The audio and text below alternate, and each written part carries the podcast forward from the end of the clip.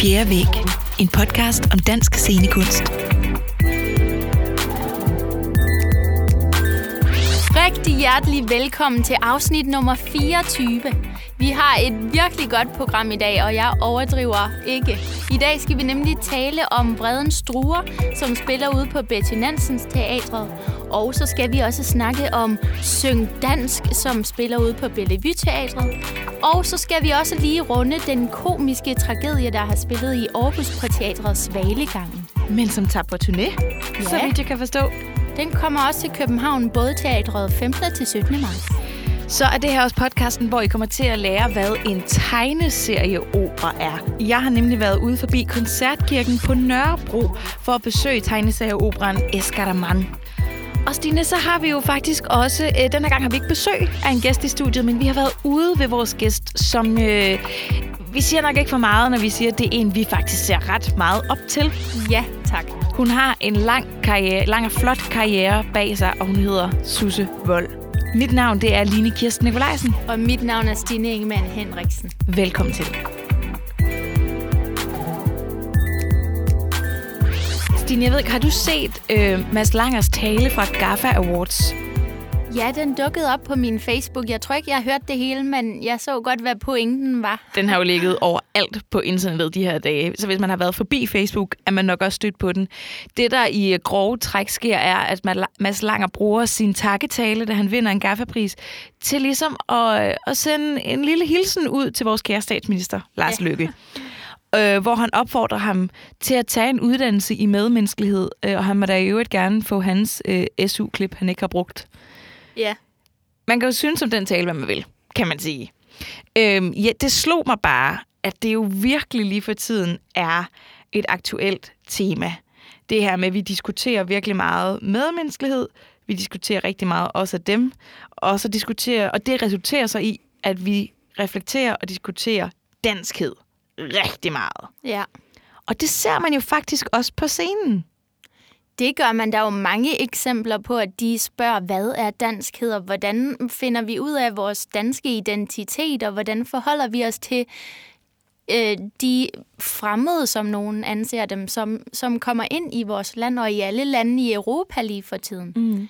Altså, jeg tror jo et eller andet sted, at det er jo måske eviggyldigt at snakke om, hvordan vi er danske. Det synes man altid er spændende, og sådan også at få andre til at kigge på os, og sådan, hvordan er man dansk, og hvad er dansker. Det, her, det tænker jeg altid har været aktuelt. Men lige nu virker det, som om vi har rigtig, rigtig meget brug for ligesom at sætte det i en meget bestemt kasse, eller i hvert fald tage det op til refleksion, hvad danskheden er, og også den smålighed, der nogle gange ligger i øh, os og dem. Ja. Jeg synes i hvert fald rigtig meget, det tema, der hedder os og dem, os danskere og de andre, bliver ja. taget op, ikke? Jo, og det der er også politisk i, hvordan forholder vi os til dem? Hvad er det moralsk korrekte at gøre? Og det er jo det, der er vidt forskellige holdninger til. Mm. Og så er der mange forestillinger, der undersøger det, men også uden sådan pege fingre af nogen og sådan meget... Ja, nogle gange gør den, tager den jo også lidt øh, pis på den måde, vi netop øh, er meget også af dem på. For eksempel har jeg lige syng, set Syng Dansk på Bellevue, som vi skal snakke om senere, som i høj grad tog det her op også bare sådan noget, som at man spiller livsens ondskab på Nørrebro Teater og den politiske kandestøber på Folketeateret. Ret gamle stykker jo egentlig, men som også ligesom kigger indad og kigger meget på det der med øh, politik og også dem. Og du ved, det virker bare som meget moderne ting lige for tiden. Når vi skriver vores anmeldelser, som vi jo gør, så, så tager jeg tit mig selv i at, at tænke, det har jeg lige skrevet det her. Altså sådan noget med, den her forestilling sætter virkelig fokus på danskheden og hvordan vi er danske. Ja. Det, det gør de fandme mig alle sammen lige nu. Mm. altså, er det det eneste, vi kan snakke om? Tænker jeg bare. Der er, der er altid den vinkel på det på en eller anden måde. Ja. Hvorfor? Det er jo fordi, at det er det, der rører os lige nu. Det er det, som er op i tiden politisk. Alt muligt. Kunstnerne blander sig, som du så med Mads Langer, ja. og teatrene gør det, fordi at det er det, der berører os allermest lige for tiden. Jamen, det er da klart. På sinde. Det er da klart, at der var også, der kom, så der også var der en bølge med forestillinger om flygtninge. Altså, men jeg ved ikke, jeg synes bare, man skal altså også passe på, at det ikke bare bliver alle forestillinger, som skal handle om, hvordan vi er danske, fordi det bliver sgu også lidt... Så bliver man lidt immun over for det, synes jeg også. Selvfølgelig skal man kunne reflektere over det, men... Ja, Men det er jo, og der er meget af det der os og dem, men der er jo også os og dem inden for landegrænserne. Altså det er noget, der deler os danskere eller amerikanere eller alt muligt andet. Netop det der med, hvordan man synes, man skal forholde sig til dem. Skal man lave en mur, yeah. så ingen kommer ind? Eller, altså, så det er noget, der deler os. Og, ja. Jamen, jeg bliver faktisk, jeg må indrømme, jeg bliver lidt glad lige for tiden, når jeg ser en forestilling, der ikke handler om det. Mm. For jeg synes, mange af de store kommer til at handle om, om de her temaer. Og så kommer der sådan en som kærestebrev på det nye teater, ja. som bare er en kærlighedshistorie. Det kan godt være, at man så kan analysere det frem til, at der også er det tema i det. Men i bund og grund handler det om kærlighed. Men på en tragisk måde, hvor vi lige sige, det er jo ikke sådan bare dejlige, blomstrende kærlighed. Nej, nej, nej. Der sker ting og Men det med, det er noget andet, det handler om. ikke. Altså, det, du ved, nogle gange, ja, så ja. kan der komme en bølge af så meget, så er det bare rart. Altså, så bliver det faktisk næsten også rart at tage ind og se musicals, ikke? Få et lille afbræk. Ja, så bliver Chicago sgu ret fedt at komme ind og se, eller Saturday Night Fever, som øh, har premiere lige om lidt, når vi optager den her podcast jeg tror måske, jeg kommer til at kigge lidt efter de gode kærlighedshistorier. Ja. Jeg har brug for noget varme på. Ja. Men jeg vil nu også sige, at jeg synes faktisk, det er interessant, når de snakker om danskhed, fordi jeg synes, det er rigtig spændende at se. Man kan jo ikke bare sige, at så er det temaet. Det er jo bare vidt forskellige måder, de gør det på, og netop hvad for en måde, de vælger at håndtere noget, der er rigtig farligt eller risikofyldt. Man kan let blive politisk og så få smæk for det. Det kan man, og øh, faktisk er det jo også øh, ret påfaldende, at to af de forestillinger, vi skal til at snakke om nu, de nemlig sætter fokus på det. Så skal vi ikke bare komme i gang med at snakke om dem, og så kan vi se, hvordan de på hver sin måde belyser det her emne? Jo, lad os det.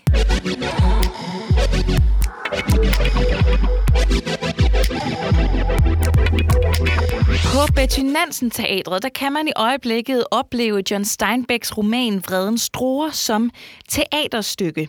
Og Stine, den har du været inde og se? Ja, faktisk har den roman nogle år på banen. Den er fra 1939 og handler om familien Jord, i 1930'ernes USA, som er nødsaget til at forlade deres hjem og deres marker, som de lever af. Det er sådan en landarbejderfamilie, ligesom mange andre på den tid, forestiller mig.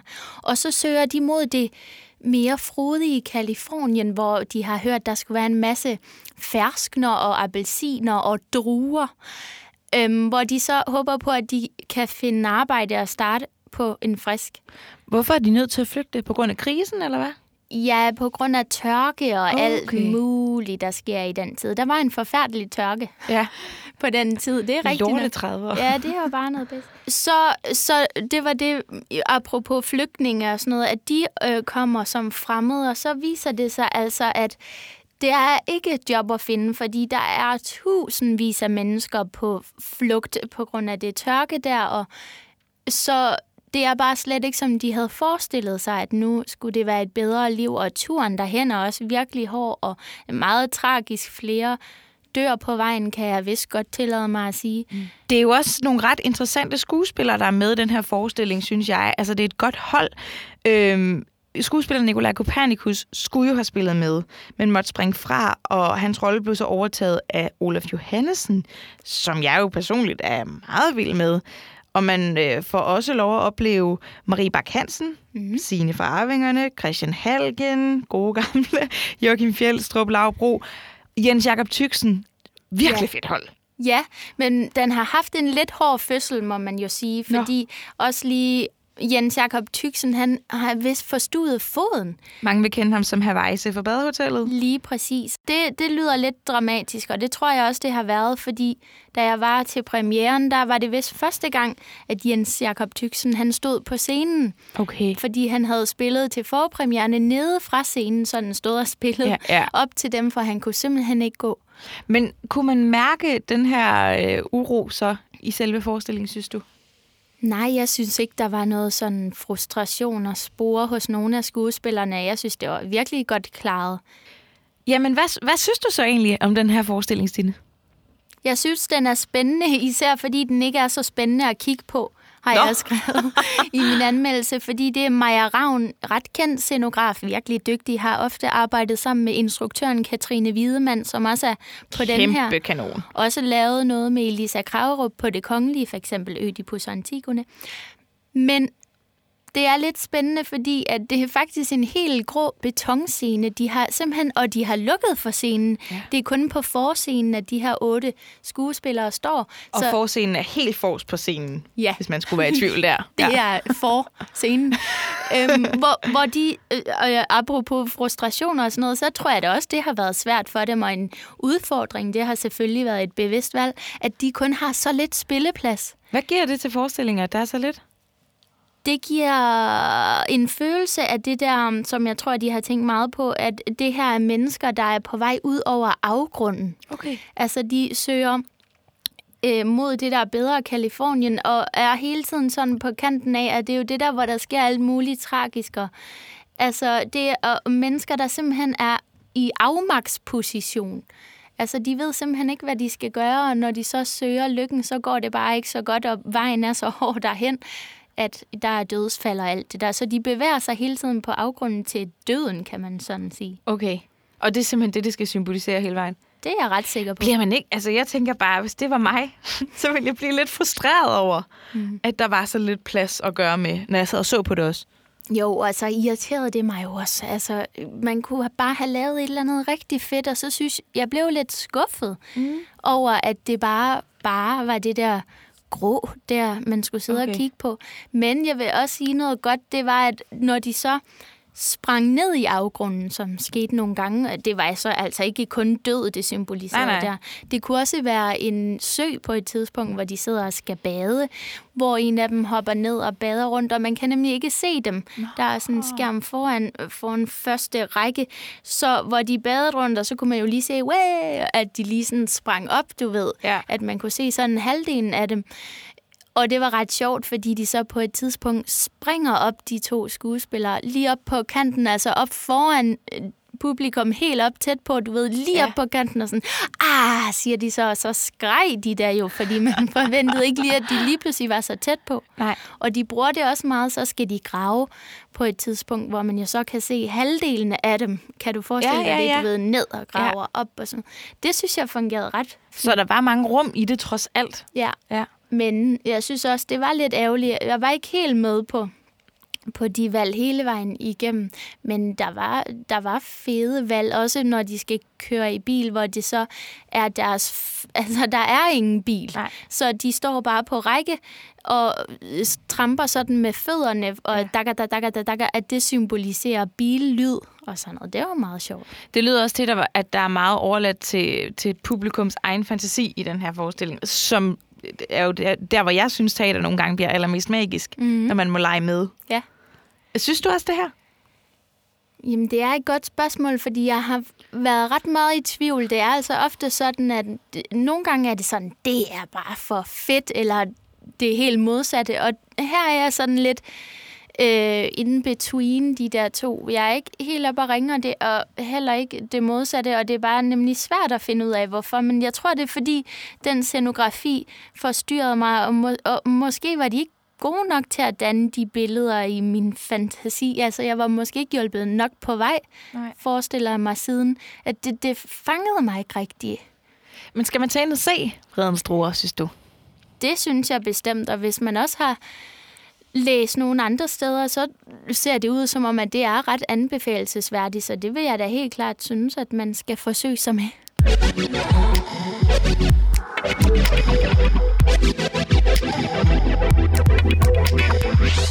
På Bellevue Teatret spiller jo Syng Dansk, hvor der er to værter, Carsten Bjørnlund og Jesper Lohmann, så vidt jeg kan forstå.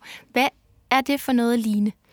Ja, hvad er det for noget? Det er først og fremmest en virkelig, virkelig god forestilling, synes jeg. Og det skal ikke være nogen hemmelighed, at jeg er meget begejstret for den.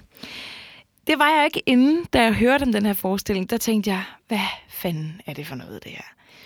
Det er Line Knudsen, der har skrevet teksten, og det var det eneste, hvor jeg tænkte, det, Uh. det er fedt, for Ja. ja. hende er jeg glad for, og hun er dygtig, og hun er sjov.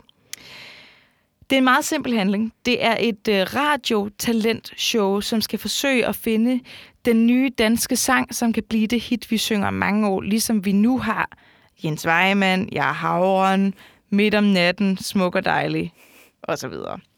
Det er det hit, man skal finde, og det hit skal ligesom indkapsle danskerne anno 2017. Det er så forskellige danskere, der har sendt de her bidrag ind, og det er ikke nogen sådan vi- videre sprudlende eller farverige danskere. Det er helt almindelige danskere, som har skrevet sange om altanudvalg og mellemledere og musearme. Okay. Og, øh, og det, ud fra den beskrivelse, så tænkte jeg virkelig, hold kæft, det, det lyder mærkeligt. Og hvordan skal det kunne være en hel aften forestilling? Og den tog bare røven på mig, fordi det var virkelig sjovt. Og øh, Line Knudsen har virkelig skrevet et meget stærkt Danmarks portræt her. For som vi snakkede om tidligere, så er det jo et meget øh, aktuelt tema. Men her, der synes jeg, hun har ramt noget, jeg ikke har set før. Hun rammer nemlig det grå og det kedelige og det lev på stejsfarvet, som ingen andre gør. Og det har hun også, det kommer også til udtryk i de her sange. Det er øh, meget syret og meget gakket. Og øh, Carsten Bjørnlund og Jesper Lohmann, som er de her to værter, har næsten sådan en helt Kælder Dirk-agtig vibe over dem. Øh, både i deres timing og deres humor. Og sådan, men det er hele tiden gjort så moderne, at man ikke tænker, åh, oh, så er det bare revy, jeg sidder og ser. Mm. For det kan være lidt plat nogle gange, men det er hele tiden på sådan en ret finurlig måde. Så jeg vil nærmere, altså, du ved, jeg vil nærmere sige, at det er finurligt en plat. Ja. Og det kan jeg godt lide. Ja. Og så, øh, så snakker de ikke kun danskhed i forhold til de sange, der er blevet sendt ind, men også danskere i forhold til de andre. Og så dem problematikken igen. Ved at de har det her svenske sidekick, Axel Morise hedder skuespilleren, som er leder for det orkester, der spiller sangene. Et meget, meget dejligt orkester i øvrigt, som er virkelig dygtige. Øh, og allerede det, de finder ud af, at han er svensk, det er de ikke helt, eller det er Carsten Bjørnlund i hvert fald ikke helt klar over i starten. Så der opstår lidt nogle sjove komplikationer og mm. problematikker og diskussioner ud af, at han faktisk ikke forstår, hvad fanden han siger, og hvordan kan det lige være rigtigt, at en svensker, en der ikke er dansk, skal have lov til at noget at gøre med en dansk konkurrence. Hvad med musikerne der? Har de en øh, de, er også, dansk? de er også svenske, og Okay. det, det ved man heller ikke fra start, og det er bare så sjovt et overraskelsesmoment, fordi at Carsten Bjørnlund gør så stort et nummer ud af det, for normalt ville man bare tænke, nå ja, fair nok, eller sådan, men det kan, det kan nærmest ikke rumme ind i, at de er. Og han hader ham, den svenske, øh, hvad hedder det, ja, dirigent, eller hvad han er. Og der er bare så mange sjove scener i deres samspil. Men jeg må bare lige høre, hvordan er handlingen sådan struktureret, også rent dramaturgisk? Eller altså, de trækker en sang op, og så synger de den. Hvad, hvad sker der? Jamen, det er jo et, et radioshow, man ser. Ja. altså, allerførst så kommer de lige ud, de to værter, og snakker lidt med os publikum, som jo er det live-publikum, der overværer radioshowet. De er også lidt i tvivl om, hvornår det er, de er på. Er det, når lampen blinker, eller når den... fordi når den, når den er tændt, så er de ude. det er helt omvendt, så man sidder også selv og er lidt forvirret. Og når den så er tændt, så er det, fordi der er trafiknyheder, eller øh, når vi går til pause, så er det den store nyhedsblok, der ligger der. Så det er bygget op, som om vi sidder og ser et show, som jo så bare går fuldstændig galt. Ikke? Ja. Øh, og så er det faktisk bare, at de trækker de her sange, og det er jo det, jeg synes lød kedeligt, at man bare skulle overveje sådan et show. Men hver sang er jo sjov i sig selv. Teksten er mega fed her. Så skarp og så sjov. Og så hver sang bliver udført på en ny måde, og der, der er altid en ny problematik omkring de sange, og til hver sang hører der et brev øh, fra den, der har skrevet sangen, hvor man jo også bare får et virkelig, virkelig forrygende portræt af det, det her menneske, der har skrevet ind. Ikke? Så det er på den måde, det simpelthen er. Og man kan sige, den slutter lidt på en øh, lidt måde, man ikke regner med. Jeg var nok ikke helt overbevist af den slutning. Jeg synes, det var lidt for let rundet af.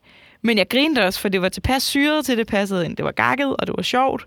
Men jeg sad også og tænkte, ah, ja, der kunne vi lige have strammet op. En det lidt finurlig slutning. Ja, det var det, jo, men, men på en lidt yeah. ikke så god finurlig måde, synes jeg. Hmm. Altså, det var, det var fint, det fungerede, men det var heller ikke mere end fint.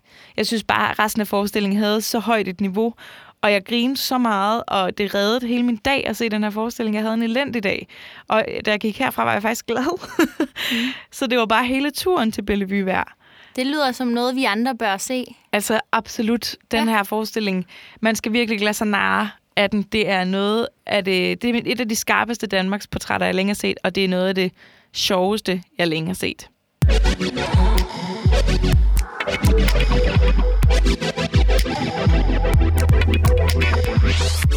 Men det er altså ikke kun i København, der sker fede ting. Vi har ikke glemt jer, Jylland. Og faktisk så har vi jo også lige fået en lille redaktion i Odense. Så forhåbentlig meget snart, så kan vi dække meget mere Danmark. Men Stine, hvad sker der fede ting i Aarhus? Yes, Karoline Ry og jeg har været inde og set en komiske tragedie i Aarhus på teatret Svalegangen af Kulturmarkt, tror jeg det udtales som. Og det er en lille scene, hvor man kommer ind, og man kan få en øl og popcorn. Det skulle jeg selvfølgelig have. og så er der en lille bitte scene med et rødt fortæppe. Og her kommer Mette Rønne så ind, skuespilleren, den eneste skuespiller. Med, øhm, og det, hun har med sig, det er en lille næse på næsen. altså en klovneagtig En næse på næsen, En næse ja. på næsen. Og øh, ja, så var min pointe, at der ikke er nogen rekvisitter ud, ud over en lille bitte pude og en kost.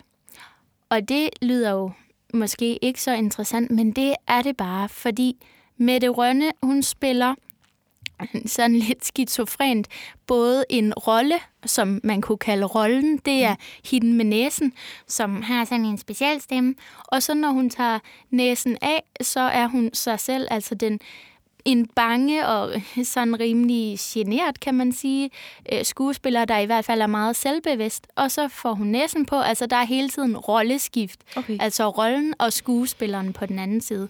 Og det er meget interessant, fordi at rollen gør nogle ting, som Mette, havde han sagt, skuespilleren, ikke er enig i. De kæmper hele tiden med hinanden, og det er jo bare fascinerende at kigge på hende, når hun skifter hele tiden. Det må også være svært, tænker jeg. Hun må da have kommet til nogle gange og til næsen af og blevet ved med ja. at være rollen, ikke? Og det, hun er så dygtig til, er at danne de der billeder, som vi snakkede om med, at meget lades op til, eller at man lader noget op til fantasien hos publikum. Fordi hun har jo ikke andet end det her, og alligevel har jeg set så mange ting. Altså, den lille scene er blevet gjort gigantisk stor, for hun taler om fantasiheste, kæmpe penduler, for hun kommer og skal tale med tiden, Okay. øh, som går fra hende, fordi at tiden bliver ved med at gå og gå og gå, for han må jo ikke stoppe, vel? Så hun må løbe efter. Og øh, at mennesker fra hele verden, som hun også lige agerer, nogen fra Italien, og så en svensker, og en flaske terpentin, som hun tager med ind, selvom hun jo ikke har den med, men hvor hun så siger, ja, jeg lader jo som om, at jeg bruger den her, fordi ellers vil den bare stå her på scenen resten af forestillingen, og så vil I tænke, hvad laver den der? Skal den så stå der? Så øh, hun spiller på sådan nogle sjove metating, og hun har manuskriptet med ind på scenen ude i siden, hvor hun går over og siger, så er vi kommet til side det der, så er vi så langt. Altså sådan, og at øh, det bliver meget vanskeligt for skuespilleren, hvor der på et tidspunkt taber det her manuskript. Fordi så ved hun ikke, hvor hun er, og hun er jo noget usikker hende der. Det lyder måske sådan lidt mærkeligt, Jamen, jeg men tænker bare, hvad er handlingen i det her? godt spørgsmål. Fordi øh, jeg tænkte også, da jeg læste din anmeldelse, havde jeg svært ved at finde ud af, om der var en kronologisk fortælling, eller om det mere bare er en metakommentar på det at være skuespiller. Nej, men det er jo sådan en masse spring. Det er, at den her rolle, det er noget med, at der sidder nogle roller oppe i en form for himmel og kigger ned og håber på, at de bliver valgt af en skuespiller. Mm. Det er sådan noget, og når de så gør det, øh, bliver valgt af et menneske, så hænger de fast på det menneske resten af tiden, eller okay. sådan noget. Og rollen her bliver, kommer, hun er også lidt sur over, hun mister jo alle sine venner derop i rollehimlen, Ja. hvor de venter, fordi ja, de alle sammen hopper ned, og så hopper Hamlet ned, og som hun var gode venner med, lad os sige det, mm. og sådan noget, ikke? Og øhm, så det går så ud på, at man ser rollen finde sin skuespiller, som er et lille barn på det tidspunkt, og det viser sig, at hun må vente til hun bliver voksen jo, mm. til at hun kan bruge rollen.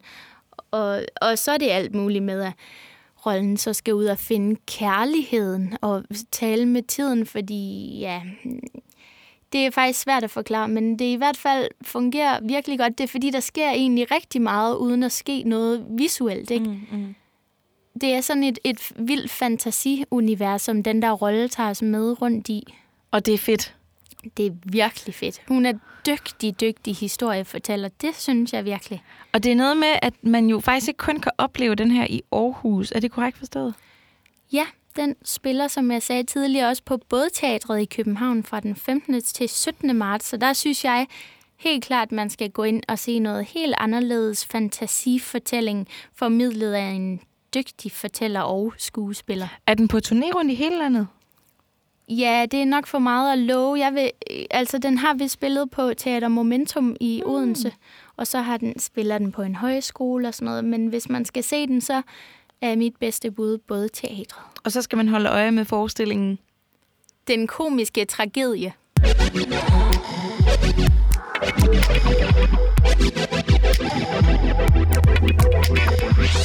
Stine, har du nogensinde set en tegneserieopera? En hvad, hvad, hvad? en tegneserieopera? Nej, det har jeg ved Gud ikke. Nej, og jeg tror ikke, at du er alene. Jeg øh, personligt anede jeg ikke, hvad det var, før at jeg var forbi koncertkirken og snakkede med dem, der hedder Via Artist, som lige nu laver en tegneserieopera simpelthen. Og derfor så tog jeg en snak med, med Paul fra Via Artist om, hvad pokker en tegneserieopera er for noget.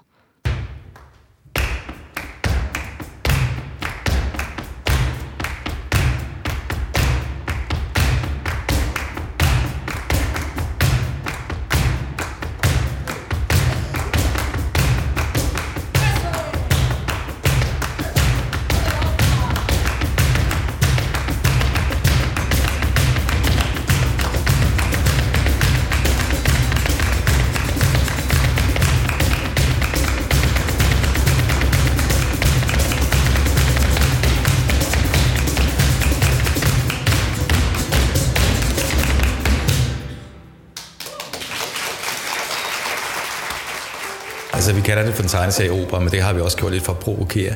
Øh, det er mere end en musikdramatisk forestilling. Og det er nogle... Altså, de to sanger, der synger, øh, eller to af sangerne, der synger, vil jeg sige, er uddannede klassiske sanger. Og bruger nogle teknikker fra, fra, fra, fra den klassiske sang.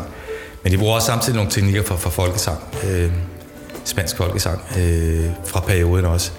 Og vi bruger nogle teknikker fra flamenco-sang også. Ikke? Så vi sådan blander det lidt.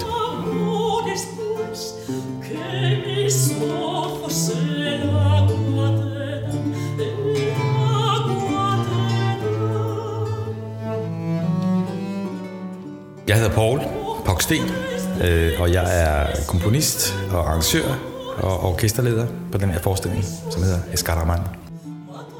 Øh, vi har en historie, som vi fortæller øh, gennem en illustreret tegneserie. En tegneserie, der bliver projekteret op på en, en bagvæg.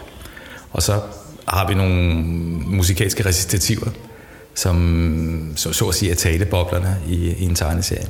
Så vi fortæller historien gennem en tegneserie, og der er sådan små episoder, som hver episode leder op til noget, vi kalder for tableau, som er i virkeligheden et lille koncertstykke. Altså, man kommer frem til et tableau, og så er der et, et, et, et, et dansenummer, eller et, et sangnummer, eller et spillenummer. Ikke? Billederne fortæller historien, ikke? og den sådan, der sker, men det er historien om en musiker, der hedder Juan de Vado, som jo er en autentisk øh, figur.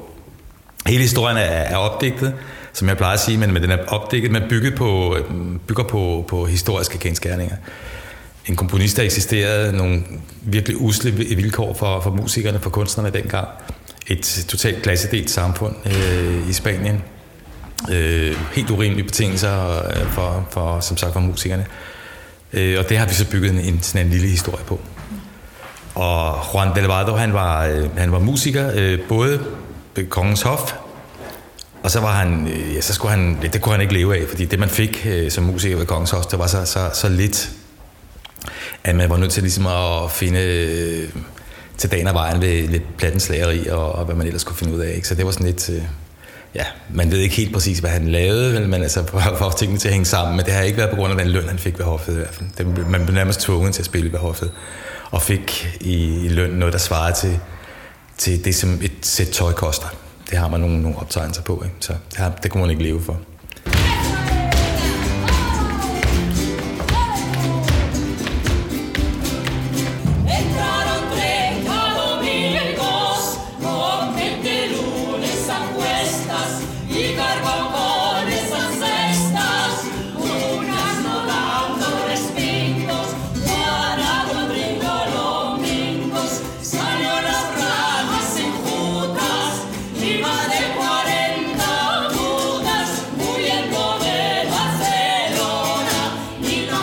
1600-tallet, ikke? og så, så hører den automatisk under det, man kalder for barokmusik, og så hører den automatisk under det, man kalder for klassisk musik.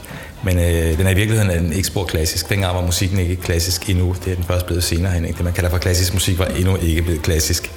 Øh, det er snarere sådan en blanding af folkemusik og kunstmusik. Øh, jeg plejer at sige, det er ligesom det, der skete i, i 60'erne og 70'erne i Europa og, og i USA med rock and roll, da den kom frem Øh, der var simpelthen et paradigmeskift i, i, øh, i, i musikken som sådan. Ikke? Altså, da den kom frem i sin tid, var folk jo oprørte. Det sådan etablerede musik, musikliv protesterede. Forældrene var nervøse for at sende deres øh, teenager til, til fest om aftenen, ikke? og de skulle danse til musik, som var havde afrikansk oprindelse og alt muligt forskelligt. Og sådan noget. Men så gik der bare 25-30 år, og så blev den sådan en, en, en del af den, det etablerede musik, ikke? altså rockmusikken, og det den, har den så været siden. Og det samme skete med de her, de her dansesange, som vi spiller, øh, var i begyndelsen et, sådan et, et, øh, et oprør, med, måske et ungdomsoprør, men i hvert fald et musikoprør, øh, sat i værk af, et helt nyt instrument, øh, gitaren, eller det var helt nyt dengang, Øh, og det ændrede simpelthen den måde, man spiller på, og den måde, man tænkte musik på. Så i begyndelsen var det, mm, kan jeg sige, datidens rock and roll, ikke? og så blev det sådan med tiden til sådan mere fin kulturmusik, ikke? og så endte det op i det, man kalder for baroksuiten. Øh, på den ene side, som er kunstmusik, ikke? og på den anden side flamenco-musikken senere hen, som er mere sådan folkelig udtryk.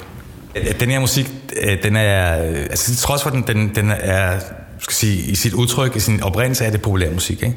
men den er, der er ret komplekse rytmer. Altså Spanien var sådan historisk var et, et, et sådan en smeltedel øh, musikalt set. Ikke? Der, er, jamen, der er elementer fra, der var en stor del af befolkningen var afrikanere.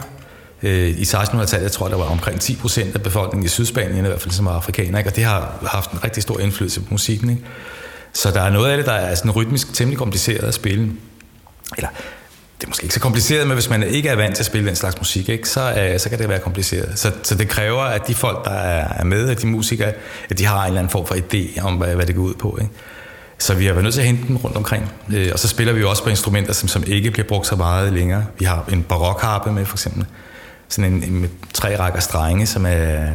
øh, som jeg kender ikke nogen her i Danmark, der spiller på dem. Øh, så jeg vil ikke kunne ringe til nogen her i Danmark, så vi har hentet øh, harpespilleren hjem fra, fra Milano, Øh, de to sanger er spanier, eller de katalanere, vil de sige. Men, øh, øh, og, og, og det er også bedst, fordi at det, det spanske sprog kan være svært at synge på ikke, for, for en dansker. Det kan godt lade sig gøre, selvfølgelig kan det det, men, men øh, der er sådan en rytmik i sproget, som, som er, er, er lettere for frem, når det er spanier, der synger.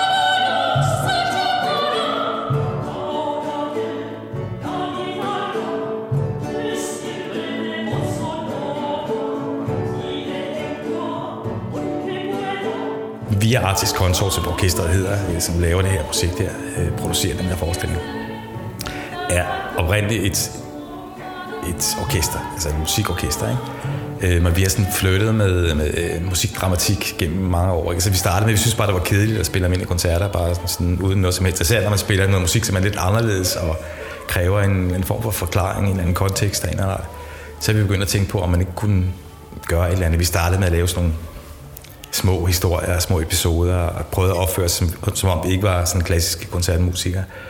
Øh, og så efterhånden så kom der mere og mere ind. Og så fik vi til sidst lyst til at lave den her sådan en form, som oprindeligt var tænkt som en koncertform med noget, nogle illustrationer til, men så blev greb det op så, ikke? og så blev det sådan en, en, en selvstændig historie. Ikke? Altså sådan en, en jeg ved ikke, om det er en ny form, men altså, vi kalder det for en altså, ja, tegneserie opera, hvor vi blander, blander øh, de her elementer. Altså, når, når vi spiller, så er vi bare musikere sådan set, ikke? Men så gør vi så noget ud af at, og, øh, og ikke opføre som, som den traditionelle klassiske musiker. Vi, øh, men vi har ikke nogen deciderede roller. Altså, vi er musikere. Vores roller er musikere, ikke? Når, vi, når vi spiller. Og så har vi en danser med os, ikke? Som, som er så danser. Vi prøver ikke at være så højtidlige omkring det, det vi laver, ikke? Øh, øh og prøve at få noget humor ind i det. Øh, og sådan nogle groteske elementer, nogle smukke elementer. Sådan prøver at ikke skuespil direkte, men, men øh, vi prøver at kommunikere med publikum, ikke? og sådan at prøve at tage det, sådan, det der lidt sådan øh, højtidelige slør af, af musikken. Ikke? Jeg tror, at den klassiske musik er endt op et sted, hvor, øh, hvor den er blevet... Ja, det ved jeg ikke. Jeg tror ikke engang, publikum forventer. At publikum har ikke heller ikke specielt meget lyst til, at det skal være så højtidligt. Vel? Men jeg tror, at meget ofte så den der klassiske koncertsituation skræmmer folk væk det, det er sådan lidt kedeligt, når man går til en, en, rytmisk koncert, der kan man tillade sig at drikke en øl og snakke lidt måske, ikke? og gå ud og gå ind og møde venner og så videre. Og det gjorde man også i gamle dage med klassisk musik. Men nu er det blevet eller det man kalder for klassisk musik, altså med klassiske instrumenter. Øh, nu er det blevet sådan et, øh, man skal sidde andægtigt, ikke? Og, og lytte til de store stjerner, og, og, det er sådan blevet sådan fornemt på en eller anden måde, ikke? og sådan lidt snopperi er der også omkring det, og, sådan noget, ikke? og alle de der ting, ikke, synes vi er synd for musikken. Jeg kan mærke, at vi kommer jo fra musikersiden, ikke? og der er, Øh, altså, som musiker har vi lyst til at gå mere over i, i, sådan, i, i, i den her teaterverden, ikke? og få nogle samarbejdspartnere, simpelthen, ikke? for det kan vi jo som musikere, der er mange ting, vi ikke kan overskue, så vi skal, vi skal ud og søge samarbejdspartnere fra teaterverdenen.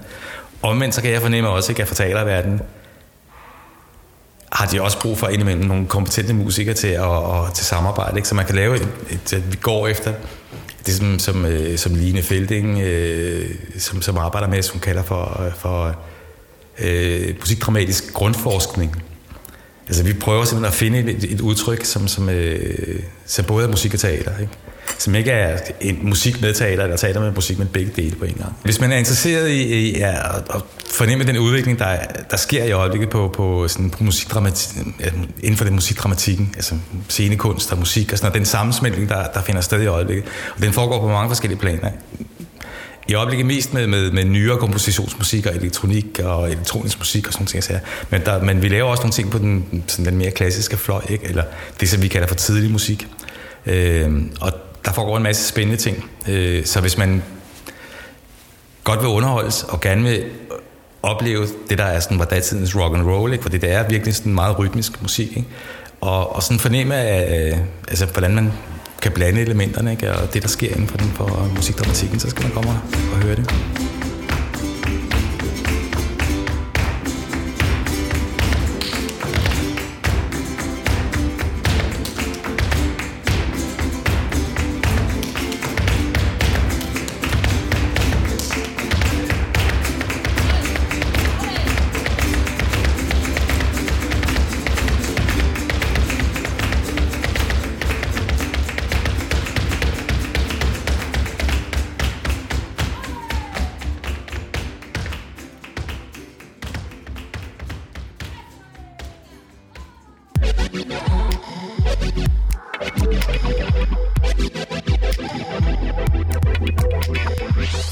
Mange kan nok nikke genkendende til det der med drømmen om at finde, skal vi sige, den eneste ene. The one, ikke? The one. Den person, man kan holde sammen med i rigtig mange år, hvor, der, hvor kærligheden bliver ved med at blomstre, i stedet for at dø ud. Brændende kærlighed. Ja, det må man sige. Ja. Og vores gæst den her gang, hun har sådan en kærlighed, fornemmer jeg helt klart. Ja, i hendes mand Bent Meiding, Ja. som hun lige om lidt er aktuel sammen med i forestillingen Kærestebreve, der får premiere den 21. marts på det nye teaters lille annexscene, Sceneriet. Vi har været ude ved Susse Vold. Nu sidder vi her med øh, skuespillerinde og forfatter, Susse Vold. Susse, øh, vi, jeg vil jo egentlig så gerne nævne et eller andet, som folk muligvis kender dig fra, men der er jo så meget at vælge imellem med din karriere. Er der et eller andet, du selv synes var rigtig spændende at lave? Jamen det er nok muligt, at det, jeg synes var rigtig spændende at lave, det er noget, noget folk ikke kan huske. De kan huske mig i Matador som Gitte Grå, det kan de huske, og det synes jeg var rigtig, rigtig sjovt. Jeg synes ikke, det var noget banebrydende for mig, fordi det var smadret let at gå ind med en rev over skulderen og en cigaret og være fræk. Det var jo sjovt, men det var jo ikke, som man siger, en udfordring kunstnerisk vel. Men øh, så kan man sige, at båndet af Strindberg var fantastisk. Middagshøjde af Claudel var fantastisk, men det er jo ikke, det er jo ikke ting, som folk husker en for. Det er jo kun de enkelte mennesker, som har set det dengang. Ikke? Så det er jo fjernsyn og film, det er det, man huskes på. Ikke? Det sidste, jeg lavede, var Jagten af, af, med Thomas Winterberg. Øh, og det var jo en fantastisk oplevelse, fordi jeg havde ikke filmet i 27 år, fordi jeg synes ikke, jeg fik noget, der var interessant. Jeg gider ikke spille smukke damer med store hatte, der er halvfordrukken eller sure eller sådan noget.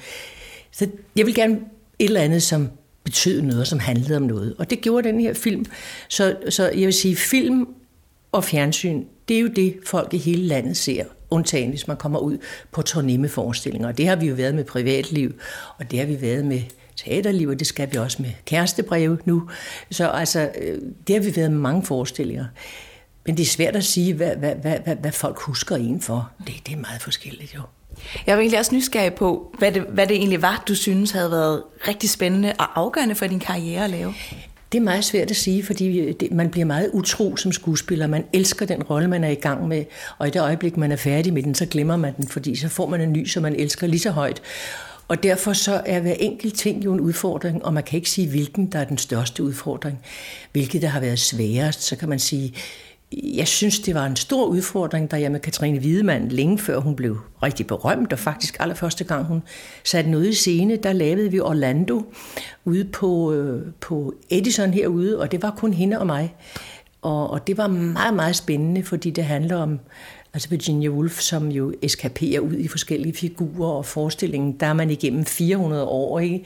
Og hvordan fremstiller man det? Hvad gør man? Er man hende, eller er man hende, der tænker, eller skifter man tøj og bliver til de forskellige personer, og alt som de har gjort i Frankrig for eksempel. Og der var det spændende, fordi det var sådan et medkreativt arbejde, hvor hun og jeg arbejdede sammen om, om, om at få det her til at fungere. Det synes jeg var rigtig spændende, fordi øh, normalt så har man jo det stykke musik, man nu spiller, har man jo en dirigent. Men her var, jeg vil ikke sige, at vi var dirigent begge to, men da der kun var hende og mig, øh, med noget, som var så særpræget, øh, og vi havde rigtig god kontakt. Det var en fantastisk spændende proces, så vi sige, det var en af de processer, jeg synes var, var mest spændende. Ja, så håber jeg, det er okay, vi lige går tilbage i tid, for din mor var jo Margrethe Viby, som var en kendt skuespillerinde i hele 1930'erne og i mange år. Og så lå det i kortene, at du skulle være skuespiller også? Nej, det gjorde det overhovedet ikke, fordi jeg kom jo tilbage efter krigen fra Stockholm med, øh, og kom på kostskole og på kostskole i 10 år, mens min mor havde ikke noget arbejde, så hun fik, arbejde, fik en tilbud fra Norge, så hun tog til Norge, min far tog til Amerika, og jeg blev sendt på kostskole, så jeg havde ikke rigtig forbindelse med teateret, eller min mor, jeg var hjemme hver 14. dag, hvis hun var hjemme, ikke? Øh, så lå i kortene, nej, det tror jeg ikke, det gjorde. Øh, Hvad var det så, der gjorde, at du blev skuespiller? Jamen det ved jeg ikke, jeg ville jo have været balletdanserinde. Jeg tror, det var fordi, jeg gik til ballet, og jeg og jeg havde en balletlærerinde, som også var min mors koreograf, og hun havde arbejdet inde i Tivoli om sommeren som karakterdanser, og så fik jeg lov til at tage med ind. Og den største oplevelse, det var jo at sidde bag scenen på sådan en lille træbænk og se danserne, se Harlekin og Columbine, og se Øh, jeg elskede sluttabloet med overfen, der stod med to palmegrene og kunne få alting til at lykkes. Ikke? Der sad jeg og ønskede, at jeg havde sådan to palmegrene, så jeg kunne, jeg havde at gå på den kostskole, så jeg kunne trylle mig væk fra den. Men det var jo også noget med scenens magi, og det med, at hvis man er en usikker, tyk teenager, så er det noget med at, at tage en maske på og være en anden end den, man er. Det så jeg jo også min mor gøre sammen med de glade, sjove mennesker inde på revyteateret. De havde jo en fest derinde, og de havde masker på og hår på, og det var jo ligesom et karneval, ikke? Men samtidig så var det også det med, at man kunne skjule sig bag noget andet. Det, det, det er jo noget, jeg tænker nu. Det tænkte jeg jo ikke dengang. Men jeg kunne forestille mig, at det havde noget med det at gøre. Øh, og så har jeg altid synes, det var øh, interessant at beskæftige mig med psykologi. Og det er jo et psykologisk puslespil, at finde ind til en figur. Øh, man, finder nogle, man finder nogle brækker, og så mangler man nogen. Og, hmm, og på den måde til sidst, så får man et, et, et, et, et billede, et, et indre billede af den figur, man nu skal fremstille. Og det synes jeg er rigtig, rigtig, rigtig spændende. Hvad var det for en, en tid, du blev skuespiller i, da du blev uddannet? Jamen, det ved jeg ikke. Altså, jeg tror, jeg ikke jeg interesserede mig overhovedet ikke for tiden, jeg var i. Jeg interesserede mig for at gå ind på den nye teater, hvor jeg blev elev, og gå op i elevlokalet kl. 9 om morgenen, og så skulle vi enten gå til fægtning, eller til dans, eller vi skulle have teaterhistorie, eller vi skulle spille en scene deroppe, og kl. 12 skulle vi ned og prøve på, på scenen i en lille bitte rolle, som vi var med i, og så skulle vi igen øh, til prøve klokken fra 4 til 6, og så skulle vi med i forestillingen om aftenen der var ikke tid til at tænke på, hvad det var for en tid, jeg levede i. Det havde jeg overhovedet ikke interesse i. Så man blev elev på et teater og var ikke på en skuespillerskole, som man er i dag? Der fandtes ingen skuespillerskole dengang. Altså gudskelov vil jeg sige. Fordi det at være føl på et teater, et fungerende teater, hvor man ser, man går ned og ser de berømte skuespillere, som man synes er vidunderlige. Men så går man ned og ser dem til prøverne, så har de akkurat de samme vanskeligheder, som man selv heroppe i prøvelokalet. Ikke? Hvor gør jeg armene? Hvordan gør jeg det? Og hvordan gør jeg det? Og jeg kan ikke finde ud af det, jeg kan ikke finde ud af det. Hurra, siger man så. De store skuespillere kan heller ikke finde ud af det alt sammen hele tiden. Og så er man med i selve miljøet. Du er også med i forestillinger, selvom du kommer ind og siger, god aften, fru, kaffen er serveret.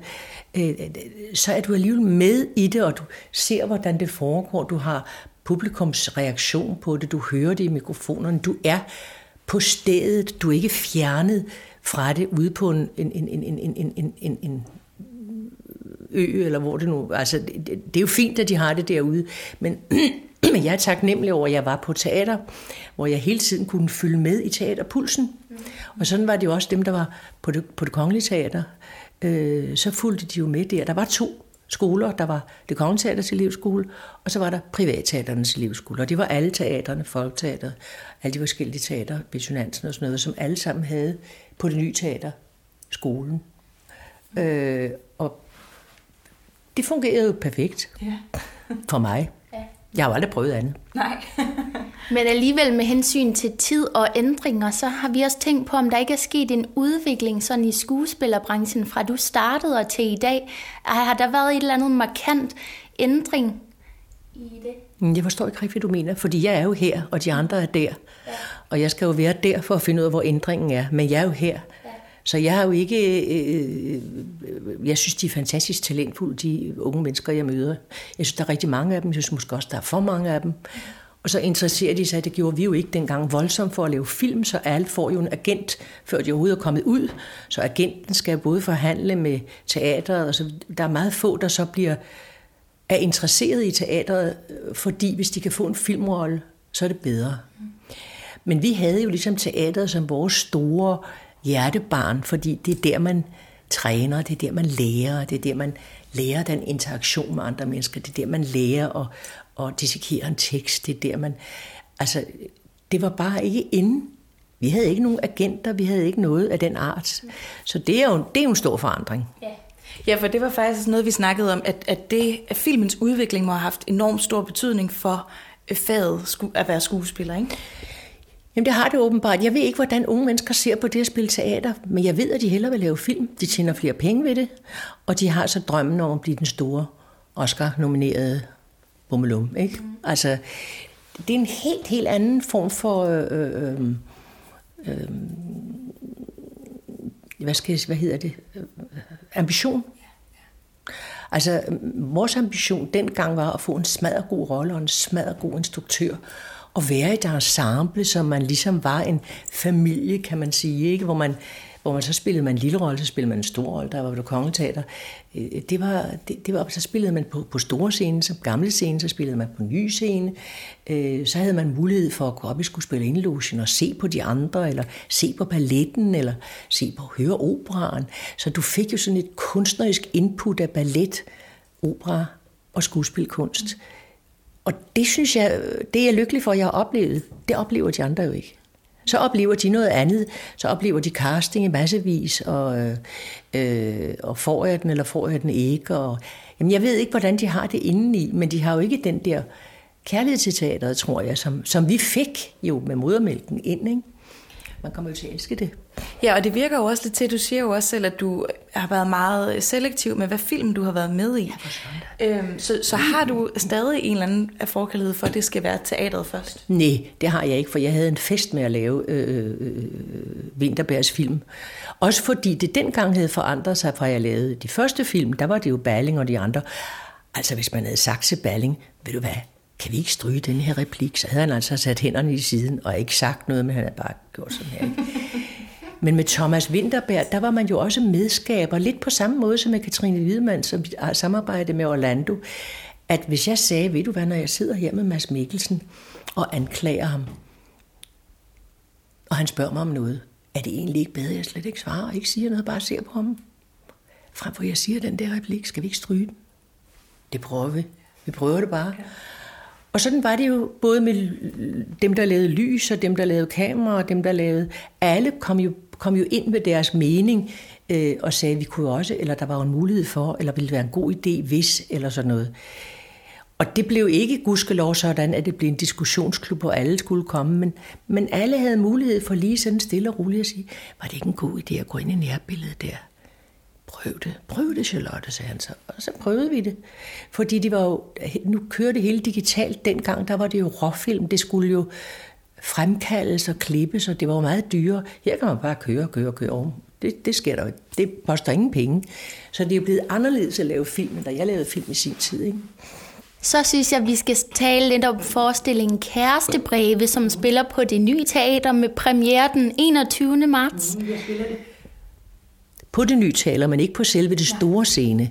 Det nye teater har en vidunderlig lille scene, der hedder Sceneriet, hvor jeg i øvrigt har spillet både Snidronningen og øh, Elske sin skæbne af Bliksen, og jeg har spillet mange forestillinger dernede. Og vi har faktisk spillet Kærestebrev for 10 år siden ja. dernede også. Ja, det har vi valgt at spille, fordi for det første er det en lille perle af en forestilling. At det er en lille perle af et stykke, som går igennem to menneskers liv, fra de er syv år gamle og helt til, til deres sidste tid. Ikke? Øh, det vil sige, at alle kan identificere sig med det. Det er både morsomt og tragisk, og, øh, og vi har valgt at spille det. Det vil sige, at Bent har valgt at spille det, fordi han har 60 års jubilæum. Og han sagde, jeg kunne godt tænke mig at spille det igen. Det er en god, øh, det er en god det er et godt stykke at danse af i. Og det er Ben Meiding, din mand? Ja, det er min mand. Ben Meiding, ja, det er min mand, ja. Og han har jo selv været med til at, at, at, at hvad skal jeg sige, få det nye teater op at stå til det teater, det er nu, fordi han var med til at skaffe de 80 millioner, som skulle til for at lave den store ombygning. Ikke? Så for det første har vi den glæde at være på det teater, hvor vi begge to har været elever, og hvor han har været med til at opbygge det, så det er det strålende, fantastiske teater, det er i, i dag. Hele kælderen er en restaurant, og så har man den meget skønne lille scene derinde, og så har man det store musikteater ovenpå. Så det er jo bare en drømme. Mm. Drømme i drømmescenario at være derinde. Ikke? Mm. Så han synes, det ville være en god idé at afslutte derinde. Så derfor spiller vi det. Og hvordan er det at skulle spille over for sin mand i en forhold? Jamen altså, ved du hvad, jeg har spillet over for min mand og over for min, det, det har ingenting at sige. I det øjeblik, du går ind, så tager du en hat på og hedder, så hedder du noget andet. Han hedder Andy, og jeg hedder øh, Melissa, og så er vi ikke mere øh, mand og kone. Men det vi har, det er en, vi har jo spillet masser af roller sammen. Vi har en meget god, øh, vi kender hinanden så godt, vi har en meget god timing. Øh, teater er jo også timing, øh, ord er også musik, pauser, øh, og, og der er det godt at kende hinanden. Man kender hinandens virkemidler. Man kan også diskutere, hvad der virker og hvad der ikke virker, og skulle vi stramme lidt der og sådan noget, fordi man kender hinanden så godt. Så, så der kommer det ind, at man... Det er ikke så meget det, at man er privat, men det er mere det, at vi har spillet så meget sammen. Vi har Ja, du kan sige, det er ligesom at spille tennis, ikke? Der er ingen af os, der ligger og roder efter bolden ude i hjørnerne, fordi vi ved, hvordan vi skal smashe dem tilbage igen, ikke? Og så er det muligt, at man skal tage en sådan lidt let, og det er også muligt, at man skal den falde på et tidspunkt. Men, men øh, hvis man spiller med en, som man har spillet med før, og som man har spillet godt med før, og som man har kontakt med før, så er det det, der betyder noget, ikke familieskabet.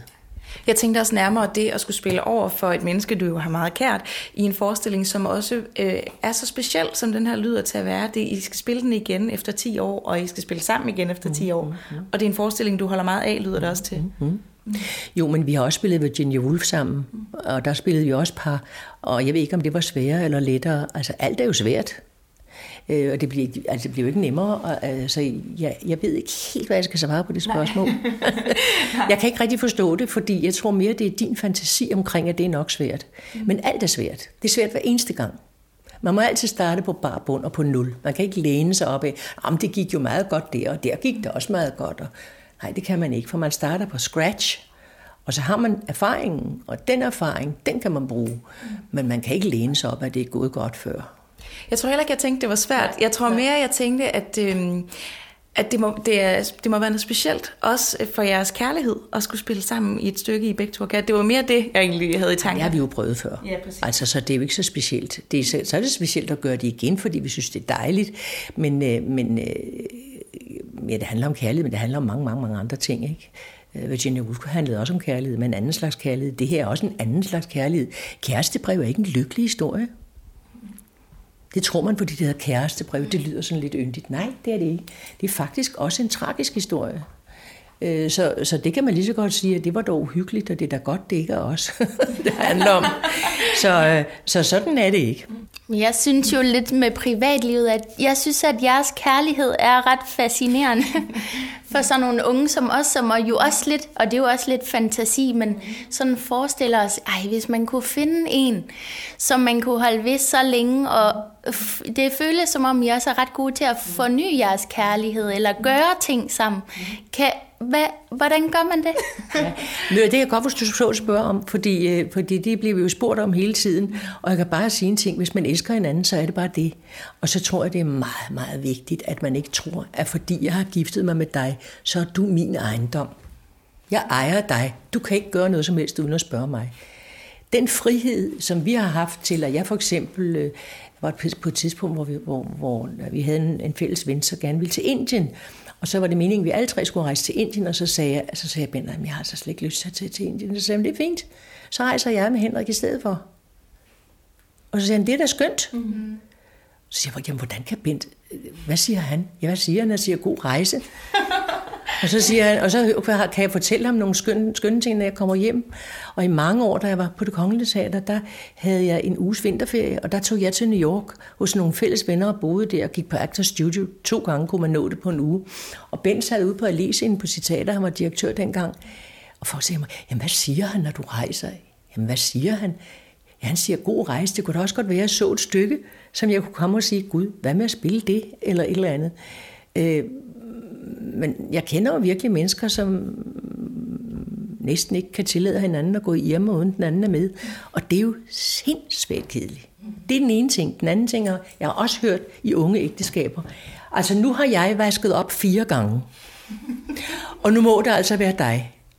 Jamen ved du hvad, er det ikke fuldstændig sindssygt og ligegyldigt? Jamen vi har det sådan, at dem, der har tid, den, der har tid, køber ind og laver mad. Den, der har tid, vasker op. Den, der har tid, går rent. Den, der har tid. Fordi når man arbejder sådan, som vi har gjort, vi har jo ikke det der med, hvad har I her i dagligdagen? Jamen dagligdagen, jeg ved dybest set ikke, om vi har en daglig dag, der går sådan bumme, lumme, lum. Det har vi ikke. Så skal vi det ene. I dag skal vi til prøve, og jeg skal ud og hente noget med en dekoration, og jeg skal hente et kostyme, og så mødes vi måske, og jeg ved ikke, hvor vi spiser i aften, men det finder vi så ud af. Så den, der har tid, finder ud af at købe en, den, der har tid, laver mad. Og den, der har tid, vasker op. Og hvis en er vældig træt, så går man... Så, altså, så, det er jo noget spørgsmål om at vide, hvor man er henne. Sådan så ægteskabet ikke bliver et regnskab, hvor nu har du gjort, så er det mig. Og nu har jeg gjort, så er det dig. Det må ikke blive købmandskab, vel? Og så skal man også, også lige vide, at et ægteskab og venskaber, det er ikke noget, man bare har. Det er noget, man vander. Det er noget, man, det er noget, man, man giver noget til. Det er ligesom at have et drivhus, som hedder ægteskabet. Og så planter man nogle små planter, men hvis man ikke vander dem og giver dem lidt gødning en gang imellem, ja, så dør de jo. Ikke? Jo. Har I ikke set, ægte, har I ikke set ægtepar, modne ægtepar, som sidder på dyre restauranter? De siger ikke en lyd til hinanden. Måske sidder manden med en mobiltelefon sådan her, og hun sidder og venter øh, tålmodigt. Hun siger ikke, kan du ikke lægge den væk, så vi kan tale sammen? Eller, nej, det tør hun ikke, tror jeg. Eller, øh, det er det tristeste i verden, synes jeg.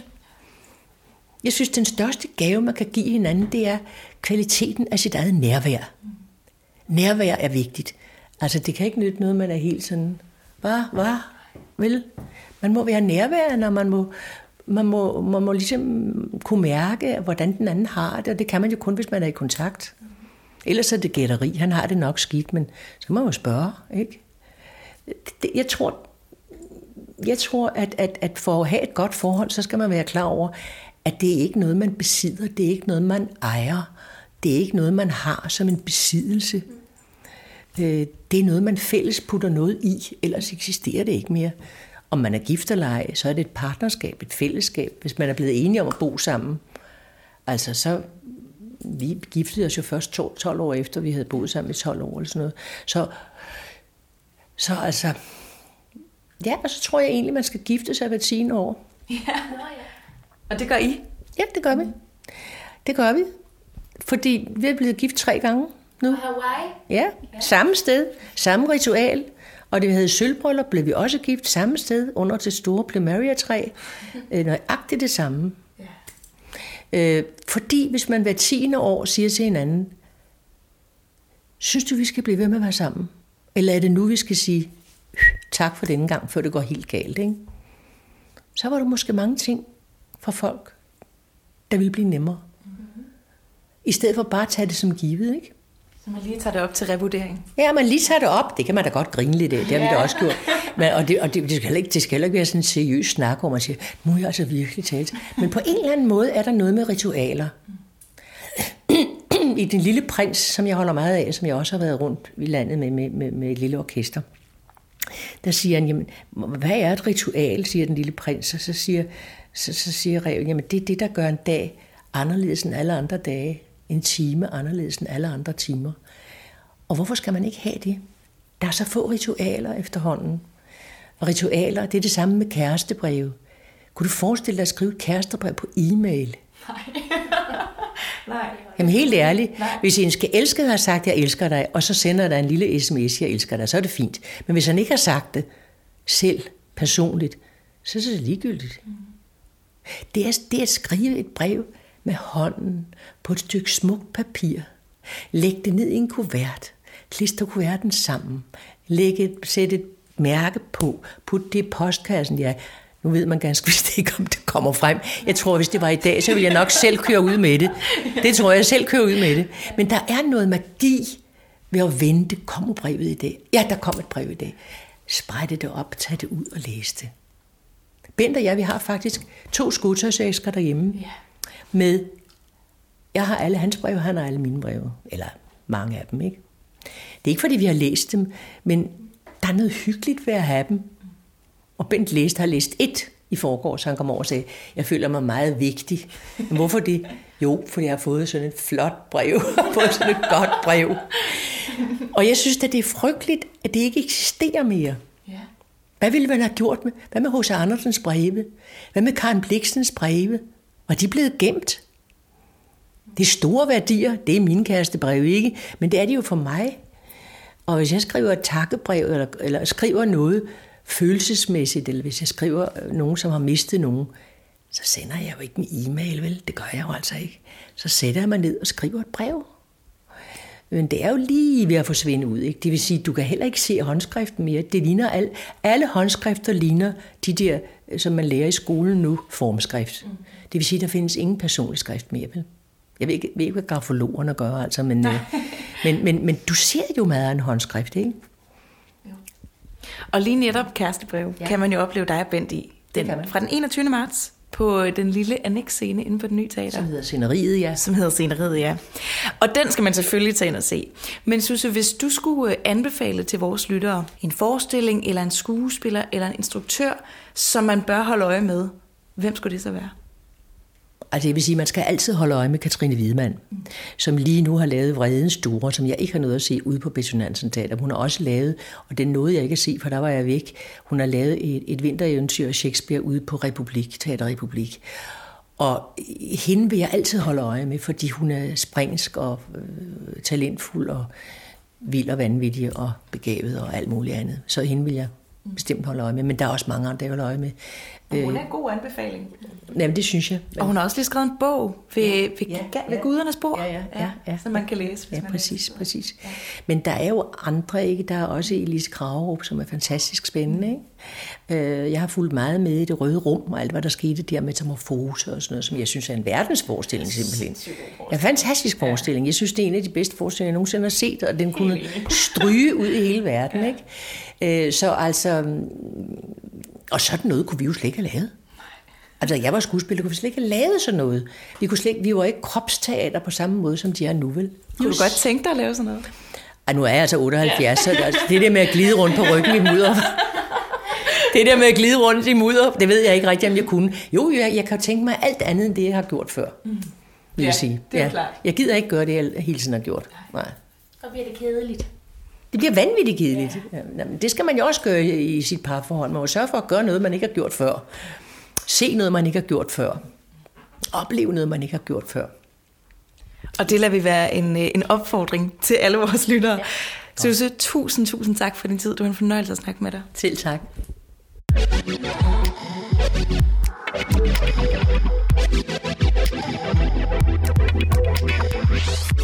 Jeg synes, det var alt for spændende til at være i min egen krop og være ude ved Susse Vold. Og høre de der, altså en, der virkelig har kærlighedserfaring, skuespillererfaring, alt det der, jeg synes, det var fedt. Altså, jeg gik faktisk derfra helt opløftet, tror jeg. Altså, jeg var sådan ja. helt, det skal nok lykkes med den kærlighed. Ja. Det skal nok gå. Jeg skal nok finde the one. Mm. Nej, men, men altså, jeg synes bare, det var nogle kloge ord, og nogle gange kan det være så beroligende at høre kloge ord fra en, der er lidt mere livserfaren end en selv, ikke? Mm. Og jeg synes godt nok, hun har nogle fede ting at sige, Susse Vold. Jamen prøv at høre, hun siger det der, ja, det skal jo ikke være kedeligt. Hun gider ikke øh, fornedre sig selv, havde jeg sagt til det kedelige. Altså hun vil også forny sig selv og forholdet ja. og springe ud i lidt farlige ting. Altså der skal ske noget. Ja, og også rigtig vigtigt det med, at hun siger at give hinanden plads. Og også at ture og lave ting hver for sig, ikke? At kærligheden er et, et drivhus. drivhus. Ja. Ej, det synes jeg var et perfekt citat. Et perfekt billede. Jamen, Susse, har, det var simpelthen bare en dejlig samtale med hende, hmm. synes jeg faktisk. Jeg er så lykkelig over, ja. at vi har fået lov til at have hende som gæst.